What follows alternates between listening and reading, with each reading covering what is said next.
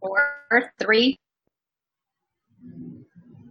Hi there, this is Lina Orlando and welcome to Align with Lina. Today I am so excited because I have a wonderful, wonderful guest. Her name is Hope Gold and we are going to have a lovely, lovely conversation. One of the things that is really exciting with Lina events is that I want to give people the opportunity to hear what it's like to go through a spiritual awakening. This shows up in so many different ways for different people. The outcome is always going to be duly to Rome. The outcome is going to be a connection with our true self, our connection with the aspect of ourselves that is eternal, unchanging. You could call it the Christ. You could call it the Buddha nature that we are. So we will eventually all come to that place, emerging with consciousness, a oneness with all that is, and a self-realization, a self-actualization. It doesn't matter what term we use, but the process is all the same. The process of beliefs, ideas that we have had about ourselves that are not in alignment with our true nature, with our Christ consciousness, our Buddha nature. So the journey is a road that takes us, for many of us, years and years, decades, lifetimes actually, of who we are, beliefs that we hold about ourselves, and choosing to let them go. Because it is the beliefs that we have about ourselves that are limiting our potential to be self-actualized. So today, in talking to her journey, so we're just going to have a conversation. If you're watching, feel free to post questions or comments. We would love to hear from you because this is an interactive process. So Hope, thank you so much for joining me. I am so excited to have you here, and getting a comment from Mario saying namaste. So namaste to you as well. Yeah. This full opportunity to hear more about your own journey. So again, thank you for being here. Thank you. Thank you for having me. Absolutely. So tell me a little bit about when did you realize that you were entering a spiritual journey? I think for me, it really, really started to kick in when I was in college. So I was a history major, and I noticed that in my studies as a history major, I kept finding myself drawn to spiritual beliefs and practices and world religions and philosophy, but all woven through studying history and being raised kind of traditionally in the Christian church. In college, the more that I learned, the more my worldview broadened, and I started to really think, okay, this is far bigger than what I've been told, and just what is that and what does that mean? So I would say by the time I graduated from college, I just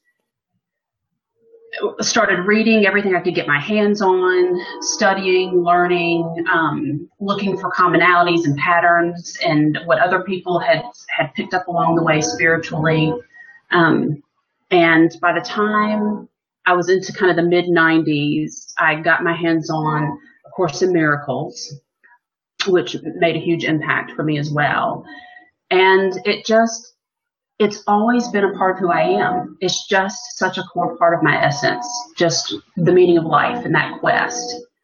So, and then I'm grateful that it went that route, because I spent kind of the first half of my life really putting it all together from almost a rational perspective, yet combined with the spiritual. So I was able to kind of cognitively process it first before I really started to integrate it more like an energetic level. And then I would say the spiritual awakening, real shift really came in October 2013 when our friend passed. Yeah. That so, literally, you go ahead because, yes, there's more. Before we get to that, when you began to study A Course in Miracles and you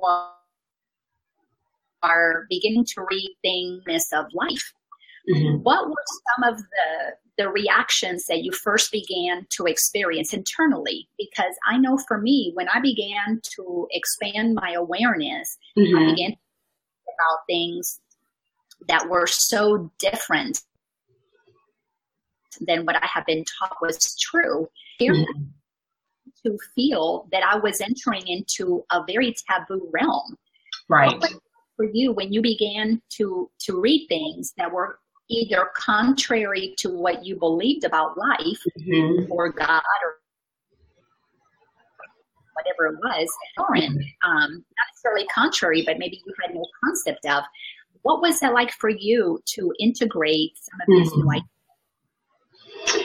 For me, it was always positive and delightful. Like I had other friends who were doing that as well, and they would really have this crisis of faith.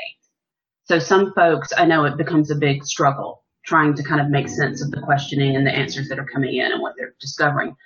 For me, it was positive and almost a relief because I, you know, from adolescence on, it just never set really well with me. I knew there was more. And so when I started to piece it together and learn more, and a lot of peace and a lot of relief came through from what I was learning. And it made sense. It just made sense. Speak to what that more was that was making sense and provided relief. That's something you clearly did not have your awareness. So what was this more that stretched you? I think the first... concept was reincarnation. So when I walked into the idea of rebirth and reincarnation, and it started showing up in a lot of the like books that I was reading and people that with whom I was engaging at the time, that was the first concept that gave me a sense of, okay, now this makes sense, you know, because a lot of us are raised in this paradigm of this is our only time here. You know, we don't come back repeatedly. This is it. This is our shot.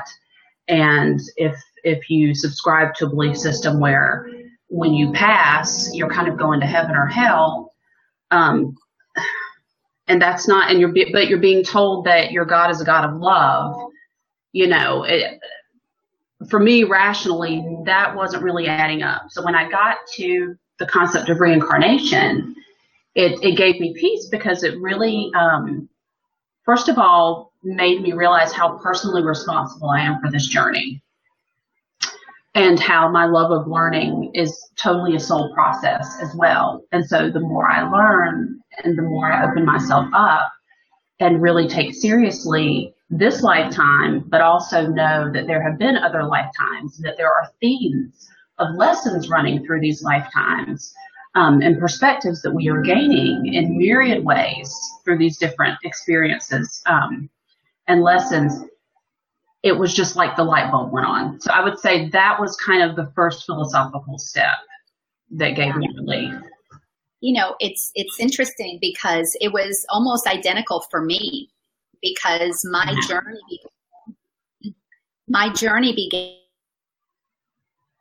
began 55. And the first thing that I began to experience was a fear of death. All of a sudden, death became very real to me. And it was that fear of dying that a friend of mine was so concerned that I was so scared about dying. And when she gave me that book on near-death experiences, what it did for me was tell me that there was something else on the other side that helped me not be so afraid. And then being the angel that she is, you know, really my first spiritual teacher. So I was able to bookend my life with mm-hmm. past lives and future potential lives. Yes. That gave me a level of peace that allowed me to begin the process of saying, there's got to be more. Mm-hmm. Who is got to be? So interesting that both of us, that was an entree into this journey. So tell me then, once you begin to realize that there's so much more to you, what came next? What did you do next? What began to move you? Because as if the minute we have that realization, the world conspires to show us more, to guide us, synchronistically things begin mm-hmm. to move. I'll share what happened to me in a minute, but I want to know mm-hmm. what happened to you after that, once you realized you were part of something bigger.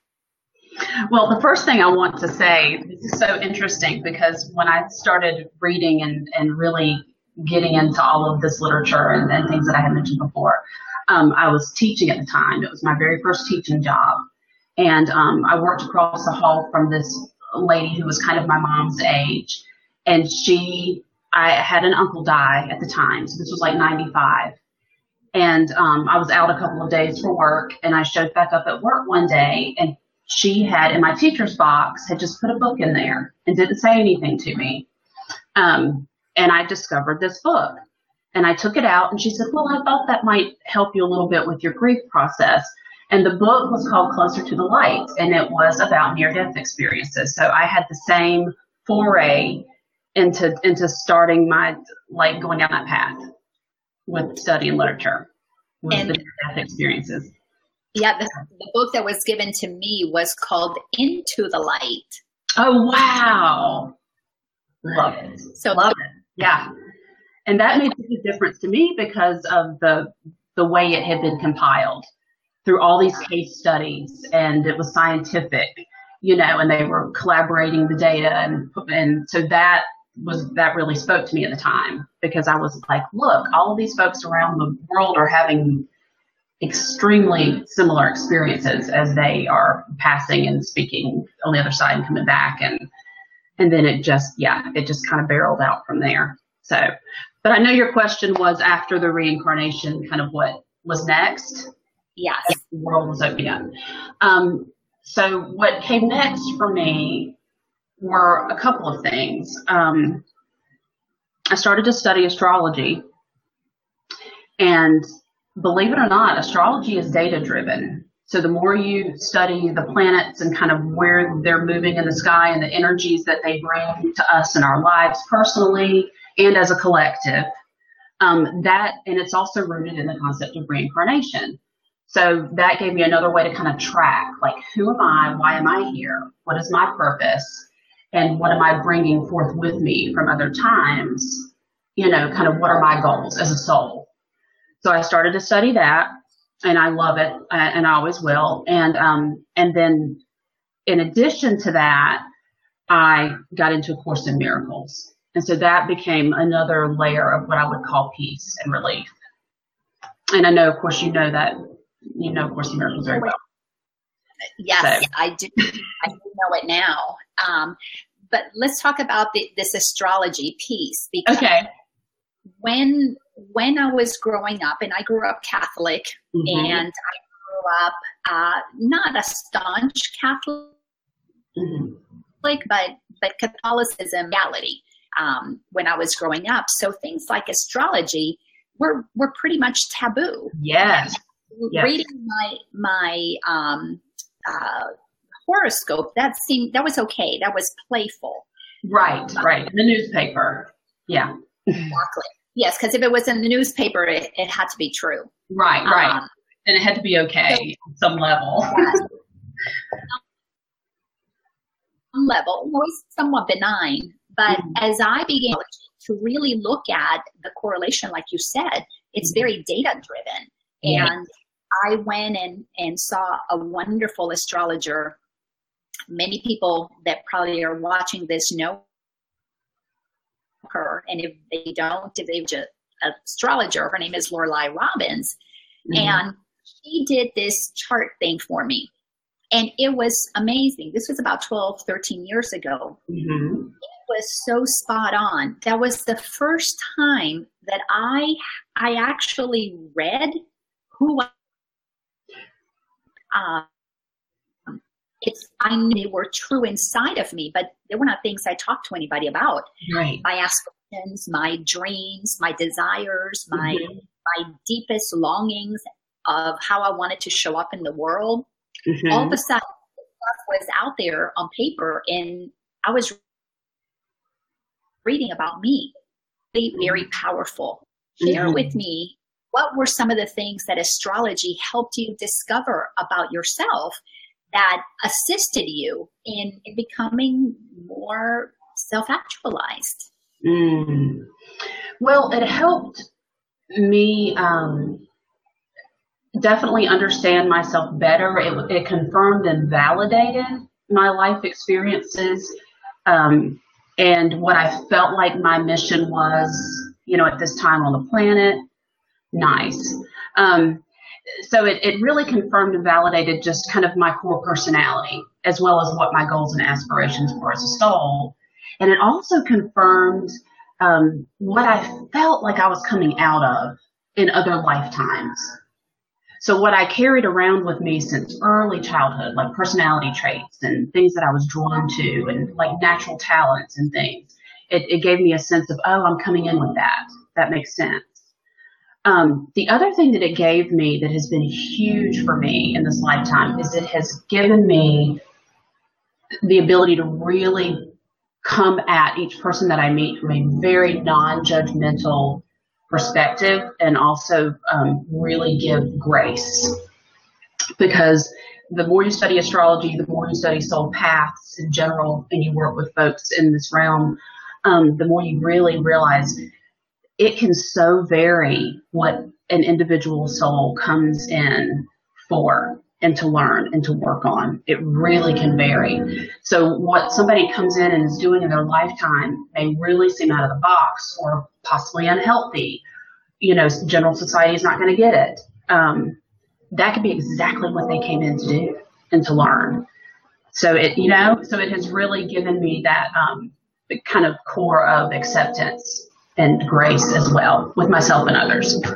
Absolutely. With self and others is one of the beautiful aspects as I've experienced it of the spiritual journey. Mm-hmm. No hope. I've been a coach now. My coaching is very, very specific. I only work with people who are on a journey to awaken. Mm-hmm. They know that they're doing that, because what I teach, what I coach on would make no sense. So because one of the things that inevitably this journey and others are one and the same. Mm-hmm. Every single one of us is an expression of the other. Right. Of the other.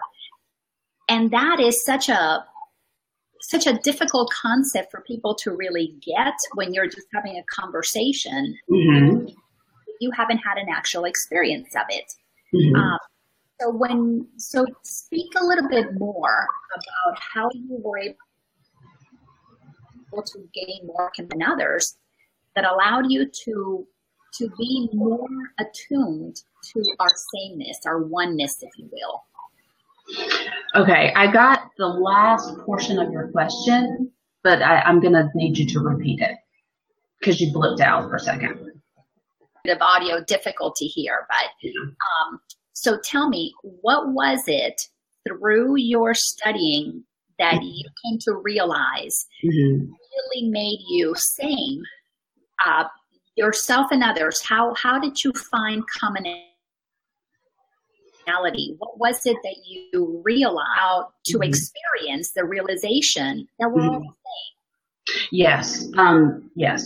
So I think as I was studying and growing, the idea and the concept of really God not being this paternal figure in the sky, but God being more of our source, and that if we're all sparks of the divine, that's what I was kind of coming to over time, is we are all sparks of the divine, and we're all here as God consciousness, you know, having this experience and evolving and growing as what appears to be individual souls, but really we're still a part of that whole. And so I am you and you are me, and together we really are one, you know.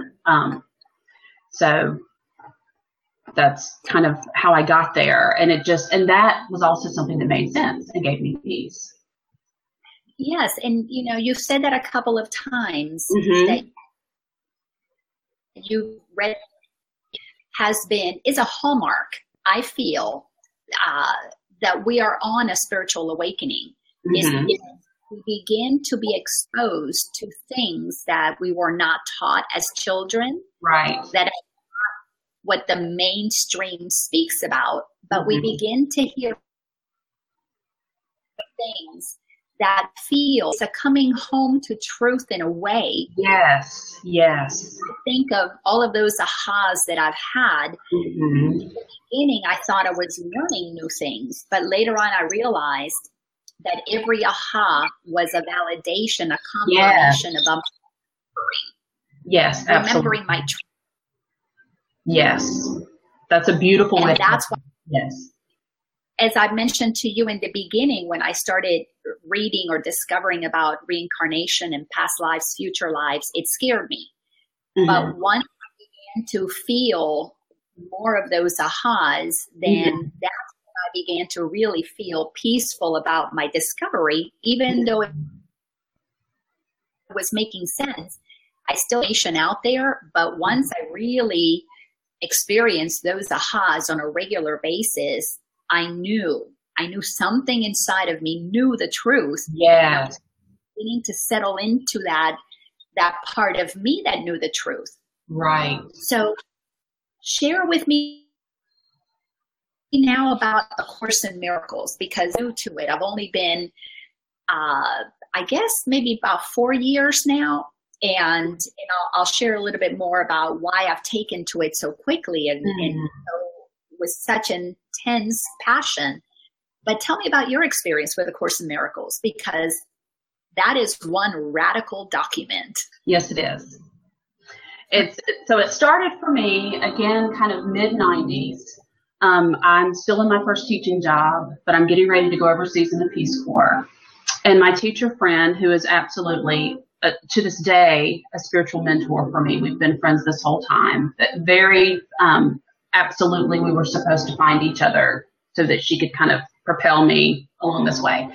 So this is like 1996, and she starts showing up at work with cassette tapes of Marianne Williamson giving like all these different talks.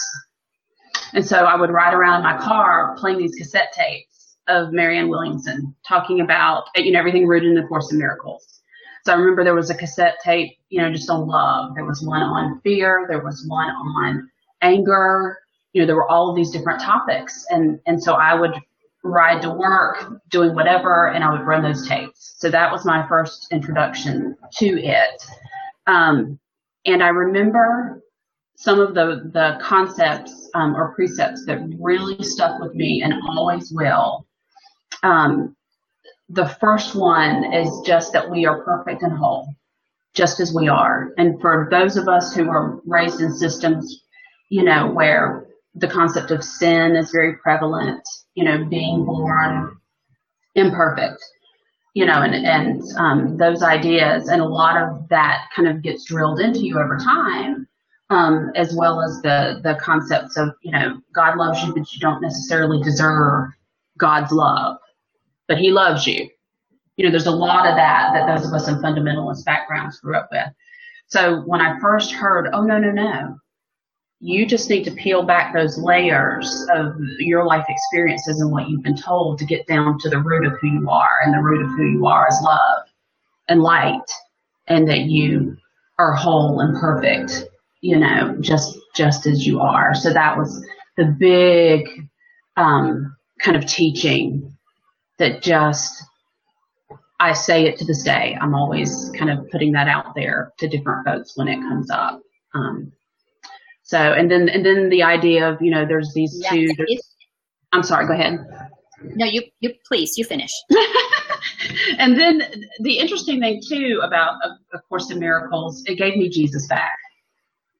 And I think for a lot of folks, for a lot of folks who come out of these similar backgrounds who struggled with some of those contradictory messages and things that sometimes can be kind of harmful to the human psyche. If you're living a life that's not matching what you're being told, kind of on the fringes of society or whatever. So I got Jesus back again in a way that gave me peace and made sense, that resonated, and I was able to say, that's who I felt he was, once you kind of, again, peel through the layers of like doctrine and what has been written down and what feels true versus what might have been altered by human hands and in scripture and things like that. So that was another thing that was just so beautiful to me. I love Jesus. I love hearing you say that, because growing up Catholic, Jesus obviously was a member. As a little girl, hearing things that were said about Jesus that just did not make sense. Mm-hmm. There were aspects that were so convoluted to the mind of a child, and so needless to say, I went ahead and as I got a little bit older, I let go of the church. Then actually I grew up in the Dominican Republic, so I went to traditional Catholic masses that were in Latin, Spanish, but in Latin. Then I moved to the U.S. when I was 14 years old, and I lived with a family. I'm going to term them holy rollers. Mm-hmm. Lovely people, absolutely lovely people. Yeah. And to hear things that were really frightening. And anyhow, as quickly as I could, I left that. I didn't want to be associated with any of that. Mm-hmm. But as I began to go through my awakening, when after my mom died and I began to question things I experienced with Jesus, I began to hear Jesus speaking to me. I could tell that it was Jesus. There was a certainty, no doubt in my mind or in my heart that I was being spoken to. Now I'll start crying because it's the most beautiful messages. It's the most beautiful thing I've ever heard. Yeah. Let me know really what you're talking about, the perfection of who I am. That I love. Mm-hmm. And in August of amazing things have happened for me in August, but me too. August of 2007 years ago. Yes, almost to the day. I had an encounter. I had an experience through an energy session where I met Jesus. And that was the second time. But at that time, when I had that encounter, the truth of everything was revealed to me. And it altered me in such a way, or level. I became very present to the magnificence of who I am, but at the same time, it was the magnificence of everybody. Yes. Around that time, I was inspired to write a workshop called The Power of Awareness. Mm-hmm. And I began to teach it right away because I knew I was guided to do that. Mm-hmm. Mm-hmm. My if that workshop was based on A Course in Miracles, which I was not familiar with. Oh, interesting. That's interesting. Oh, my goodness. It was absolutely amazing. Uh-huh. Almost, 5 or 6 years before I actually started teaching or reading The Course in Miracles. Yeah. It was amazing. But tell me about your experience with A Course in Miracles, please. Well, I have to be honest and say that I have not actually read that entire book. I have been like the Cliff Notes version. That's okay. Study student. But I did probably 5 or 6 years ago, at Christmas time, got a bookstore gift certificate and went into the bookstore. And of course, nothing happens by accident. And so I was looking in like the spirituality section of books, trying to figure out what I would buy with my gift certificate. And I saw this book sitting out, and it was called The Disappearance of the Universe. And it was like how to stop the cycle of reincarnation and karma and la la la. And so I'm looking at it and I'm thinking, well, this looks pretty good. So I read the back and I buy it and bring it home. And it was rooted in A Course in Miracles. And it took The Course in Miracles, it spun it in a way that made it make even more sense to me and resonate even more with me. You know, and the author was someone who was also kind of channeling some of that as well. It was coming through in a very interesting way. Gary Renard is the author.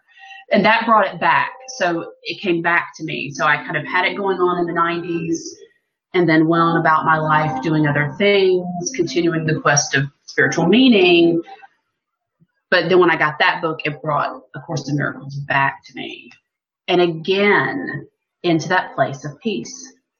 It's amazing how it does that, you know, but just the concept of forgiveness and letting go, you know, and that's another core, you know, lesson or teaching is learning to really, to me, I would sort of, it's a languaging thing, but I would kind of equate it with really getting comfortable with your own state of Zen, your own state of flowing, you know, learning to let go, learning to forgive when things come up.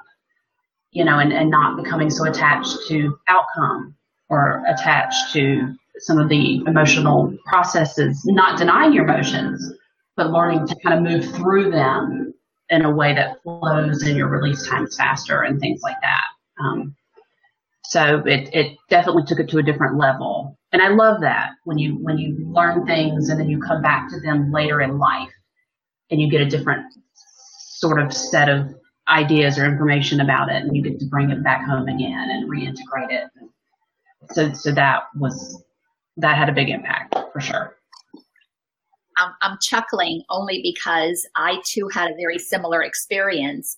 Uh-huh. So I bought The Course in Miracles about maybe 6 years ago, and when I started to read it, all of that. Talking about the Father and the Holy Spirit, I couldn't read it. Mm-hmm. And then in, I guess it was 2012 maybe, or Christmas of 2011, I can't remember, one of those two Decembers, I picked up The Disappearance of the Universe. Oh my gosh, that's the year that I got it. We got it. Talk about energetic waves or so. Oh, that gives me chills. That's when I got it. Pretty cool. I went to Vienna and I took it with me because I knew it was a thick book and it was a long flight. And I could not put that book down, The Disappearance of the Universe. Same. I knew that I was reading something that was not only helping me understand what my own, but it was telling me that I needed to read A Course in Miracles. Yes. I kid you not, Hope. I came back from Vienna. I pulled my Course in Miracles book off the shelf, and in 2 weeks, I spent 2 weeks reading it back to back. Wow. Cover to cover. Entire book. I had never read anything in such a way that I could not put it down. Thank goodness this was in December. So everything was slow. We're out of school. I didn't have to do much of anything except for immerse myself in A Course in Miracles. And it's why I had been given the power of awareness 5 years earlier, but it helped me really take the teachings of the power of awareness and deepen them in myself, because I was entering the last 5 years of my life, which has been very, very tumultuous. And I want to talk a little bit about how you have gleaned. How has it helped you in your day-to-day life? Because really, that's where the rubber meets the road. Yes. If it wasn't for the practical application of these principles, mm-hmm. this it would have no meaning, I think, if it right. wasn't for how it literally transforms how we show up in the world. So mm-hmm. tell me about your experience with how do you live it? Mm. How does it show up in? One of the other things that it brings up is it does talk a lot about perception and how we're perceiving the world kind of through our own lenses. So for me, I'm constantly walking around going, kind of this is my perceptual filter. This is who I am. This is what I bring to the table. This is how I'm kind of processing the world around me and my interactions with different people. And in different situations. So I become really super aware and of kind of monitoring myself, which is wonderful. But then it always goes back to, as I'm doing that, giving that same grace to others. So if I were to really kind of sum it up simply, I would say monitoring my perceptions, figuring out who I am in different situations and what that means at the time, but then also extending great love and grace and forgiveness. That to me is where the rubber meets the road, because life is going to bring us a plethora of experiences, and it is going to be tumultuous sometimes, and it is going to be rough, and gosh knows I've had some really rough times. And so being able to kind of fall back on those spiritual principles, it has helped tremendously. Yeah. So the way that I experienced that entire aspect of projections and perceptions, mm-hmm, mm-hmm. because the Course in Miracles does make that extremely clear. And yes. as Jody commented, mm-hmm. I do know that book, and I do know those teachings because yeah. I practice them. Mm-hmm. But let's share with you that means. So make it practical. Let's use some practical languaging for what is the power of really understanding projections and perceptions. So you share how you would describe it, and then I'll add to that or come away. Okay. So I guess because I do it with my family, I do it with everyone in my own personal life. I also employ that when I'm working with clients, because I'm now at a place where I'm coaching and doing kind of some healing work as well, which has been a huge transition the last 3 or 4 years. I use it myself because I'm always gauging what is happening with me in any particular interaction. And then when I'm thinking about, gosh, I'm living in sort of this projected reality, like this whole hologram of existence is this sort of this projected screen in front of me. And any interaction that I engage in with anyone at any given time has something to teach me or tell me. And then how I receive those interactions and how I make sense of them is really my projection and my perception. And so when I'm aware of that, and I do it with everything. And then I tell other folks as well. I tell my children, they're being raised with this, also, like, is that yours to own, or is that somebody else's? And part of my work with this, and I don't mean to get off on a rabbit trail, but part of my work with this too has been learning really good boundaries. That's a life thing for me, is especially as an empath. So people like you and I doing this work. And really being aware of the layers of perception and projection that goes into any interaction with somebody. So if we get in a conflict situation, and maybe that person's not operating from the same set of principles, we still have to be in our space of love and grace, and forgiveness and letting go. But then there's the boundaries piece for me as well.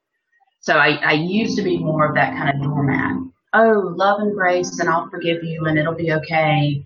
And what I realized through contrast, because we are on a dualistic planet, or it's projected that way, has been to learn to pull back and go, okay, but love is also taking care of yourself and knowing what your limits are. And you know, there's the whole boundaries piece. So I apologize for going down that path, but it all kind of, in my mind and in my world, it all kind of works together.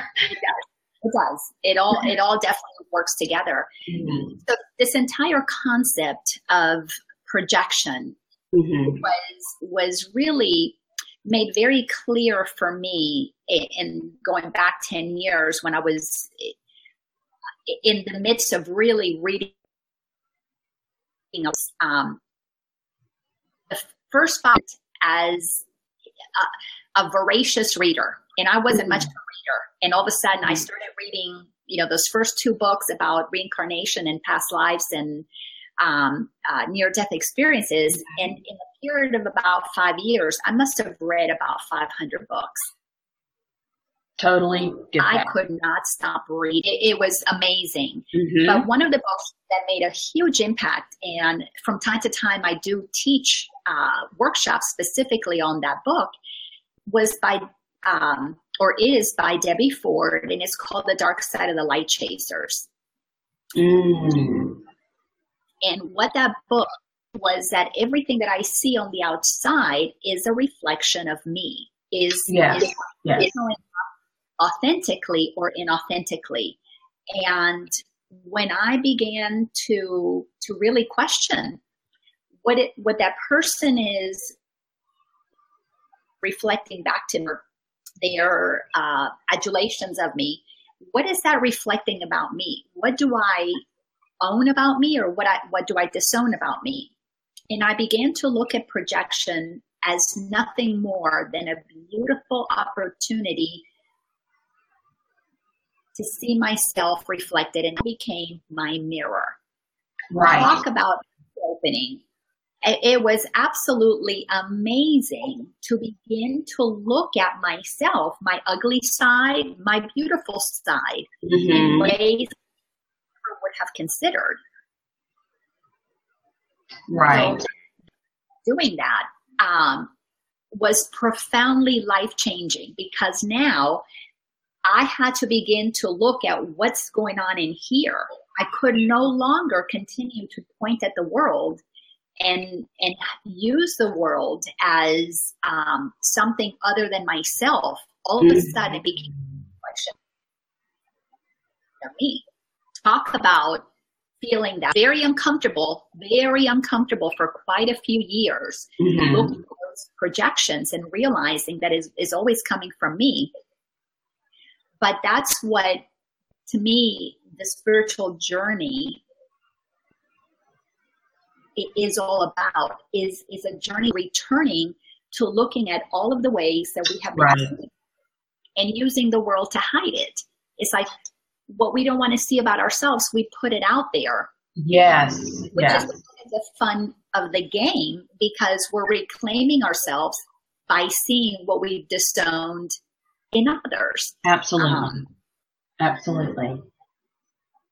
So when you're talking about setting up boundaries, especially when we're beginning this journey, because we're discovering things about ourselves that make us very vulnerable, make mm-hmm. us in some ways targets of ridicule or targets for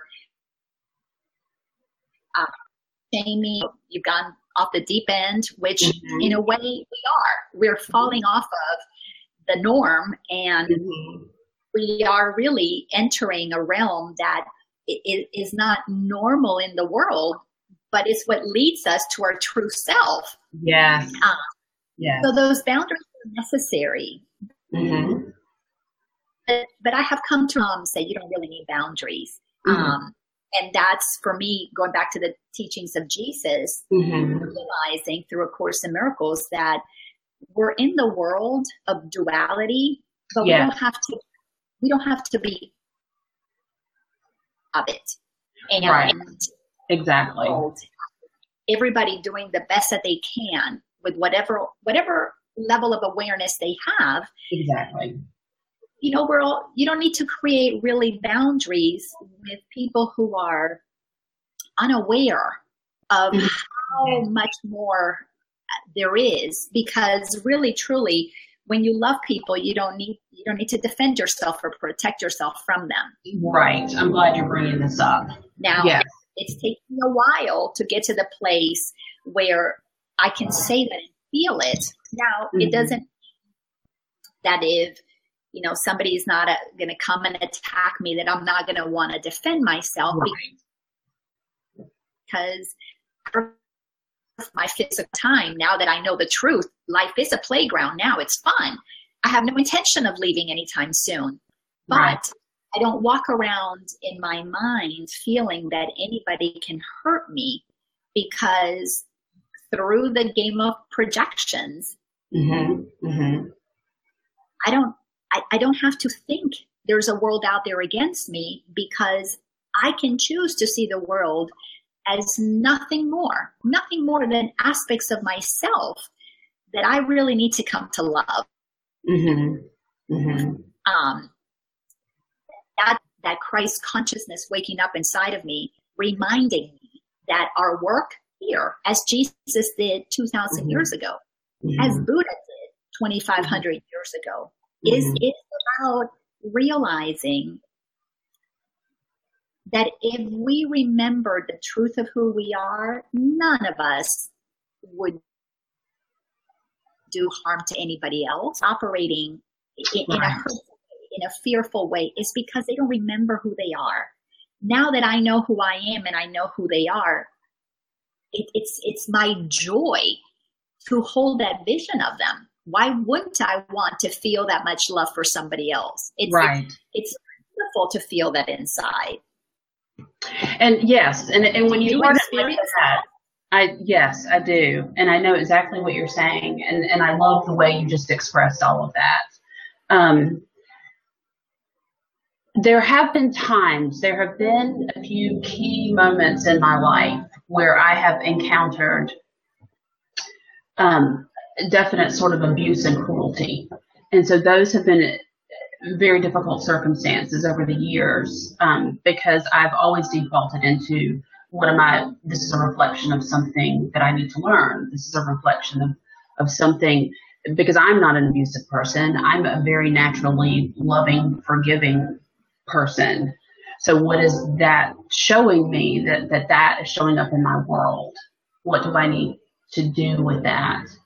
And so over time, when I would be presented with situations like that, and for a long time it showed up in relationships, I had to learn that, yes, I can hold this space of sort of unconditional love and not having a sense of boundaries per se, and you're just a reflection of me or whatever, but then figuring out, how do I also ground that? So how do I have all of these concepts and understandings and perspectives? To me, it's like we're in a dualistic reality, but perspectives are almost like a geometric cube. There are so many different perspectives that we can gain as we spin that little cube around, you know, having these interactions with different people and figuring out, what is that a projection of? What do I have to learn from that? What are they reflecting back to me? So I think for me, the darkest times have been, of course, the greatest teachers. And so even though I've had to learn to come to this very grounded place of, and it's not fear-based. I'm not even sure if I'm expressing this well, but I do not live from a fear-based reality. And that's been one of the other greatest things that the Course in Miracles kind of gave to me over time. So even though I say I'm being careful if those circumstances pop up, and do I defend myself or not? What do I accept with those kinds of behaviors or not? What is that saying to me? What can I continue? How can I continue to learn and grow through that? Anything I do is never fear-based. I really strive for it to be coming out of that place of love. And I would say the past couple of years for me, I've had a lot of lessons come forth in really raising that vibration and that sense of, what does it really mean to love unconditionally and to accept where people are on their journeys, because we are all on these paths up the same mountain, you know, and non-attachment to outcome, and to really love everyone and really integrate and embody that understanding of that we are God and we are love and we are all here together, just reflecting that back to each other. I'm very grateful for what's come forward recently, and I just think my understanding of love just continues to deepen. Well, I hope this just made sense, what I said. Okay. Describe love and it now. Oh, that's a good one.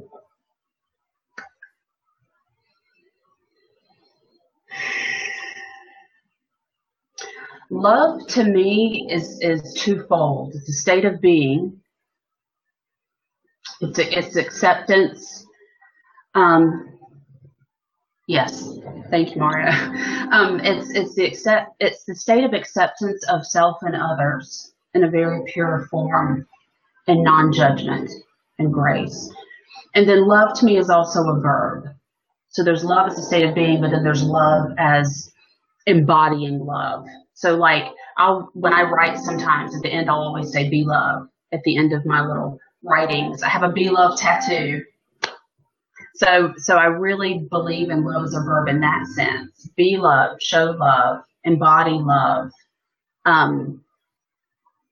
give that to others, emanate it from yourself. And if I were to have to define that, that's interesting, because it would be a state of, again, I guess I would go back to the non-judgment and the peace and the grace. And there's almost a bliss component to it as well. Yes. So how would you define it? How do you define it? You know what is so interesting is that I have changed my definition of love really in the last, I'm going to say, year or two, because of where the lessons that I'm experiencing right now. Mm-hmm. Before that, it was about being love being a verb for mm-hmm. me to actually be. But what it has changed to, and mm-hmm. it has just given me an incredible sense of connection, a deeper connection to all of life. Mm-hmm. It that love for me now, my willingness to receive what is real. So I experience love now when everything that I look at, everybody, every situation, if I can receive it,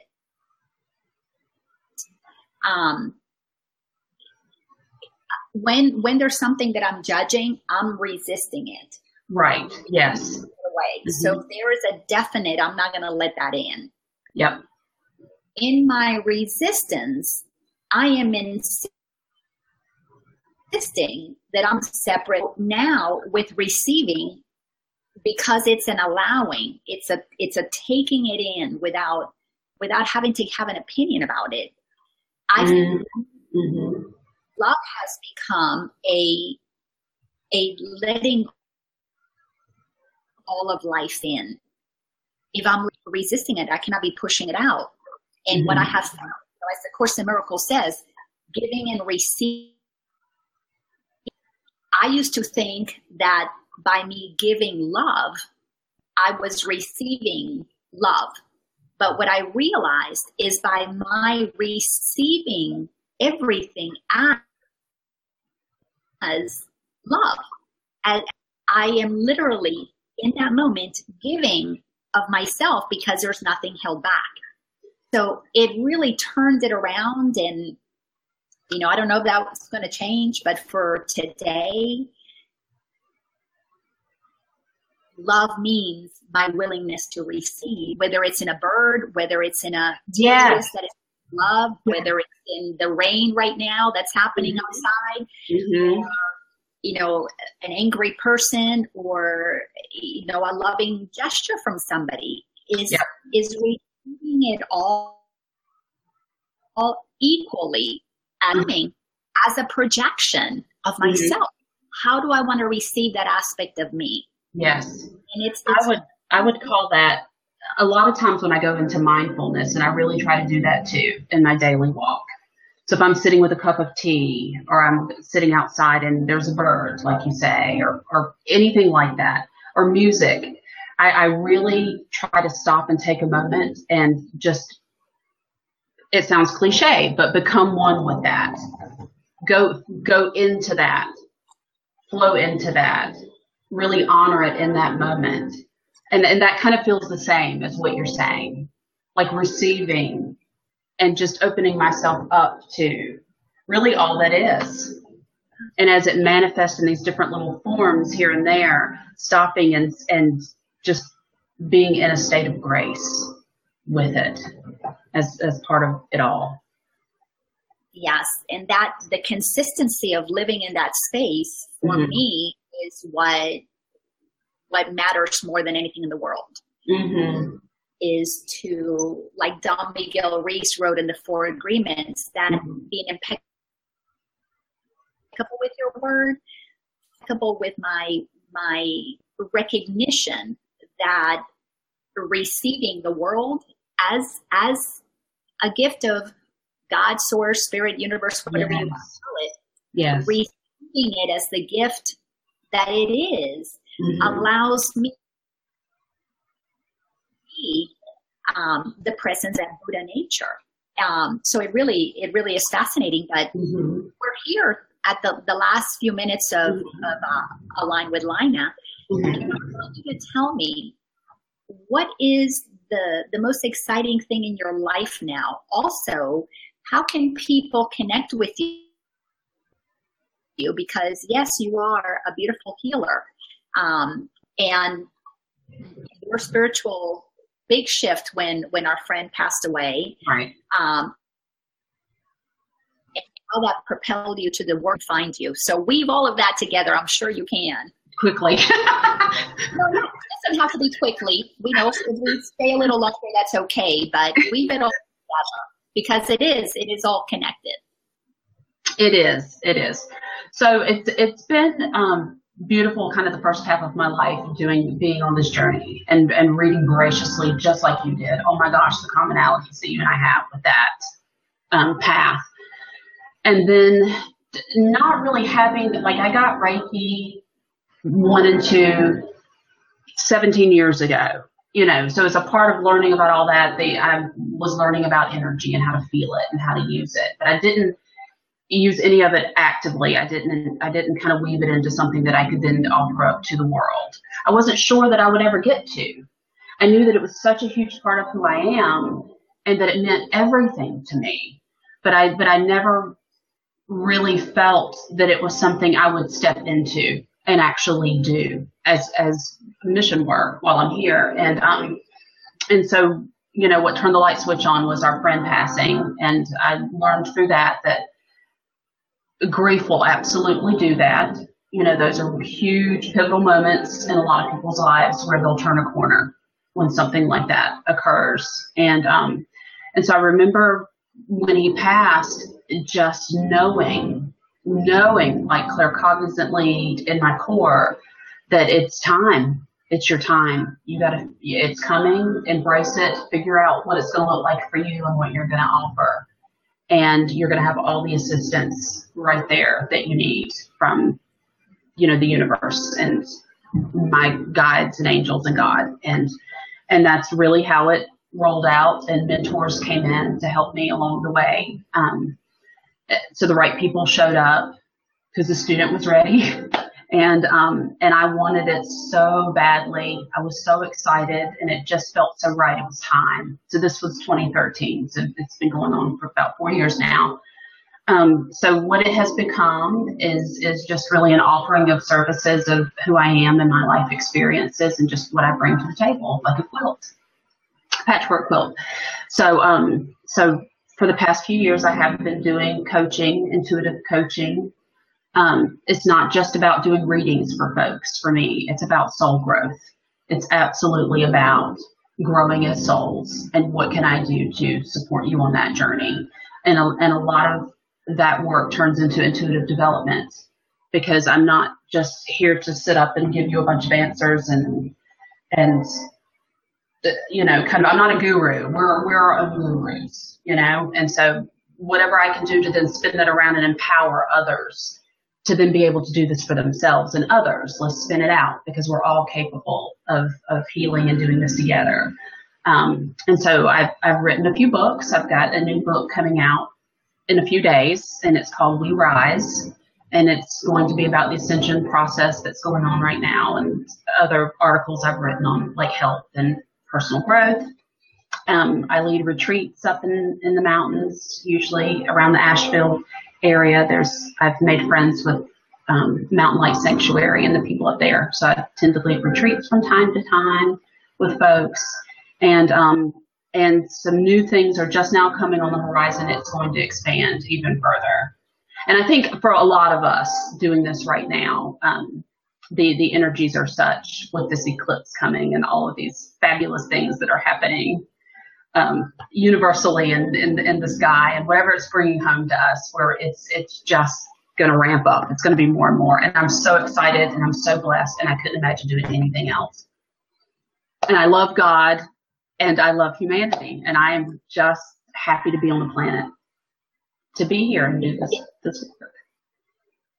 And isn't that really what this whole journey of awakening is?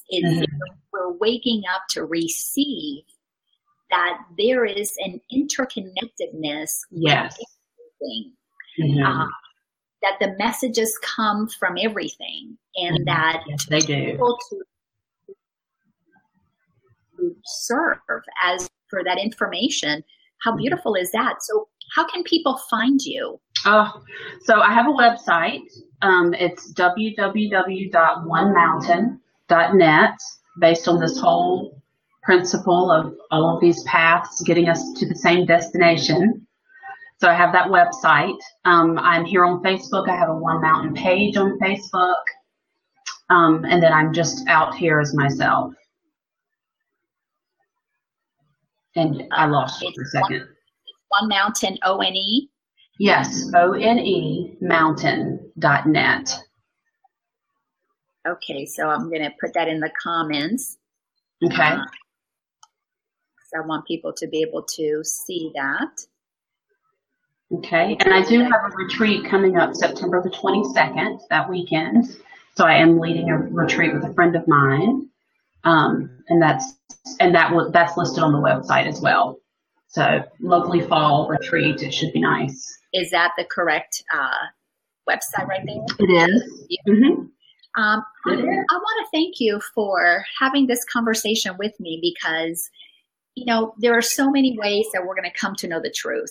And I feel that what's really happening here is we're aligning with the truth of who we are. That's why I call this Lina.